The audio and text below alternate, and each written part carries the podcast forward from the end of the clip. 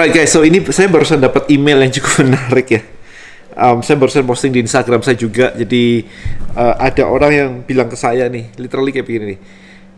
Halo Mas Denny, Mas bisakah buatkan roadmaps untuk penghasilan satu juta per hari? Maukah membantu saya? Saya tidak punya bisnis, tidak punya keahlian, dan tidak bisa mikir, Trims.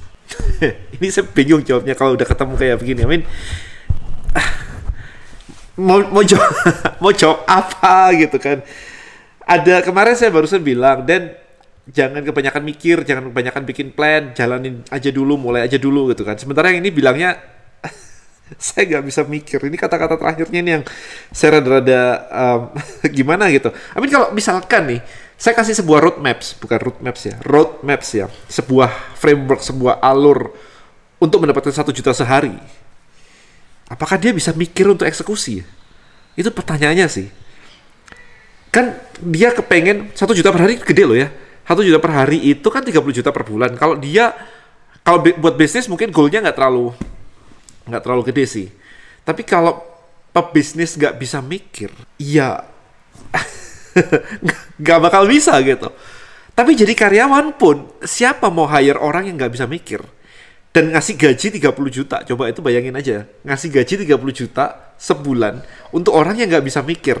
Sebagai karyawan nggak mungkin di hire, sebagai pebisnis juga nggak mungkin bisa.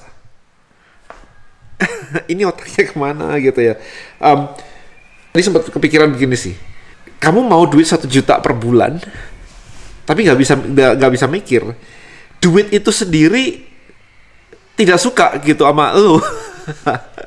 duit tuh suka dipikirin, gak suka dicuekin, gak suka digeletakin. Ini, ini ya, duit itu suka dipikirin, gak suka digeletakin. Kalau kamu punya duit terus digeletakin doang, duitnya juga sifat uang itu cuma dua teman-teman. Kalau nggak debuan, ya habis gitu aja. Kalau nggak disuruh kerja, ya ingat ya, cuman berdebu atau habis. Itu sifat duit kayak begitu. Anda bisa baca bukunya tentang money, ada judulnya money gitu ya. Saya lupa penulisnya siapa. Cuman dibilangnya kayak gitu artinya adalah duit itu harus disuruh kerja. Barulah dia berfungsi. Ya, selain ya you know, berdebu, dihabiskan ada uh, shopping whatever atau disuruh kerja.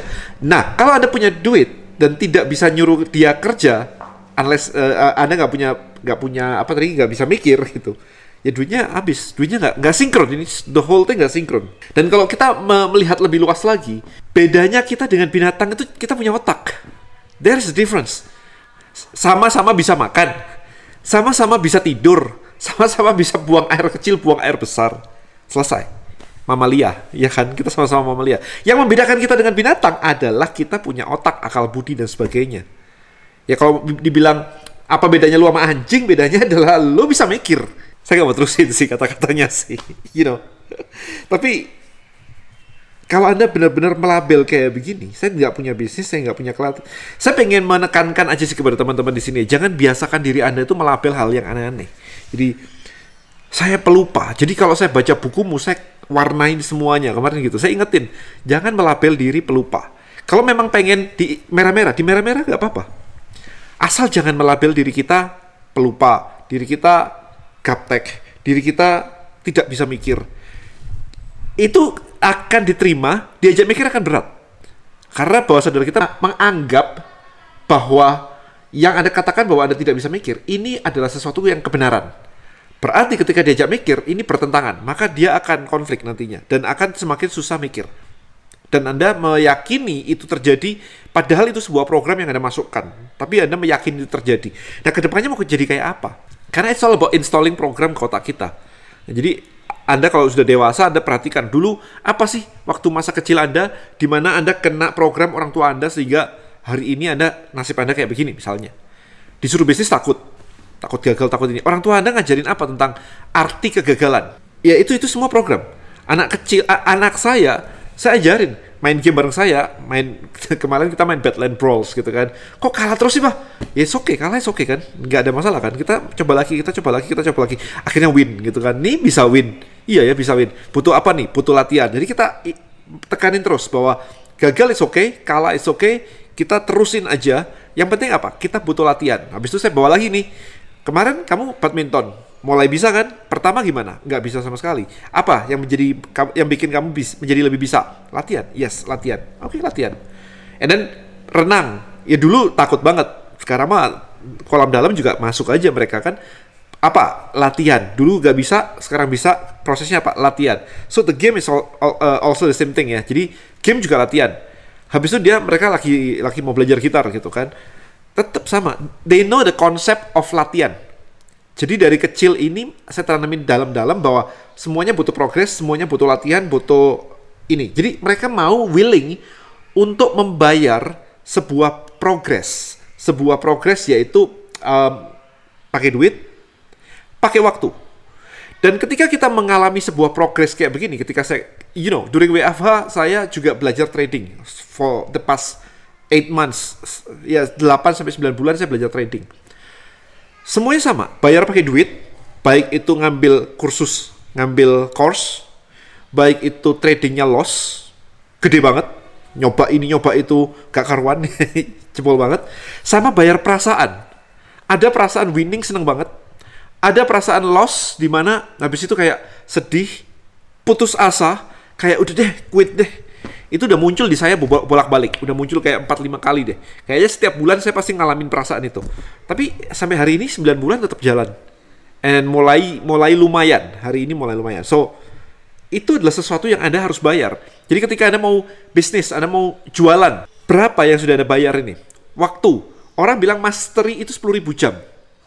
Untuk mastery sebuah subjek, Anda butuh eksperimen, Anda butuh melakukan itu selama 10.000 jam. Nah, sekarang kalau Anda mau jualan dan nggak berhasil jualan online misalnya, Anda sudah invest berapa lama? Duit berapa lama yang sudah Anda investkan? Jangan-jangan Anda belum pernah invest sama sekali. Oke okay lah duit. Waktu, Anda sudah invest berapa lama? Jualan online. Ingat, 10.000 jam. Anda sudah jualan 10.000 jam belum? I think kalau Anda sudah sudah 100 jam aja udah bagus. Apalagi 1000 jam. Mastery, ya kan? Um, perasaan, Anda sudah ngelewatin belum?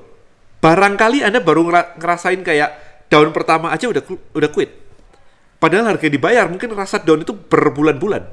Kayak hari ini laku, besoknya down. Besoknya laku lagi, dua kali, tiga kali, udah kayak naik down begitu kan. Habis itu Facebooknya di ban, down lagi. Anda udah ngelewatin belum? Saya udah lewat semuanya. Akun saya di ban udah bolak-balik. Istri saya sampai nggak bisa bikin akun Facebook. Kalau pakai namanya, pakai muka dia, udah langsung di ban. Kita udah ngelewatin semuanya. Oke, jadi ini adalah harga yang harus anda harus paham bahwa ada harga yang harus dibayar. Dan ini semua bukan cuma duit doang, waktu juga, perasaan juga. So, kalau untuk menjadi sukses seperti itu, kalau Anda melabel diri Anda nggak bisa mikir, ini semua akan jebol. Karena begitu perasaan Anda naik, atau perasaan Anda turun, terus Anda nggak bisa mikir, Anda nggak bisa reframing, nggak bisa memotivasi diri Anda, jebol, percuma, akan langsung terkapar begitu. Gimana caranya bangkit lagi? Ya, itu butuh otak lo ya untuk bangkit lagi. Nggak bisa dibiarin bangkit sendiri gitu. Feeling itu selalu ke sana kemari nggak jelas. Alright guys. So hopefully video ini menjelaskan pada anda. Saya belajar banyak hal. Hari ini saya barusan uh, adik anak saya kan belajar gitar. Saya juga kayak interesting ya. Kayaknya WFH masih cukup lama sih WFH I don't know ya vaksinnya belum semua divaksin. Ada mutasi virus baru. I, I don't know intinya adalah kayaknya pasti akan WFH dulu masih untuk for a while gitu ya untuk beberapa saat kemudian. So skill apa lagi ya yang pengen ini? Saya pengen anak saya main gitar. Masa saya lihat doang sih? Saya dulu pemain band by the way, SMP. Udah stop 27 tahun ya. I wish saya dulu nggak stop. Sama orang tua nggak boleh waktu itu. Sayang banget ya.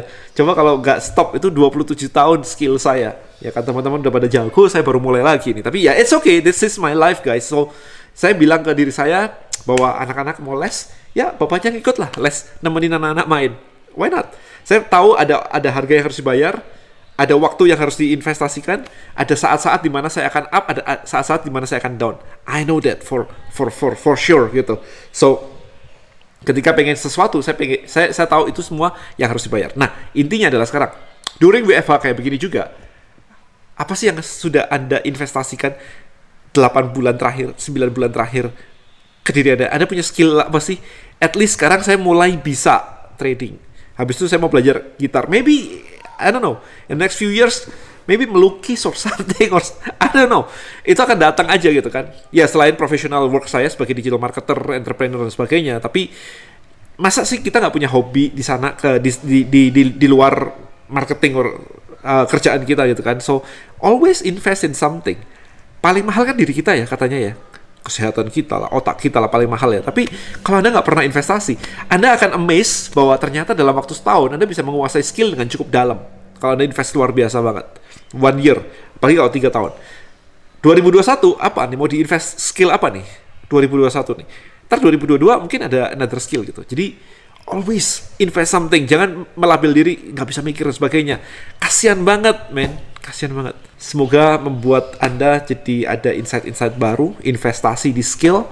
Memang butuh itu semua. Tapi paling nggak anda menjadi seseorang yang memiliki skill baru which is amazing banget nanti ada ditanya bisa ini nggak? Bisa bisa itu nggak? Bisa bisa ini nggak? Bisa bisa banyak hal itu.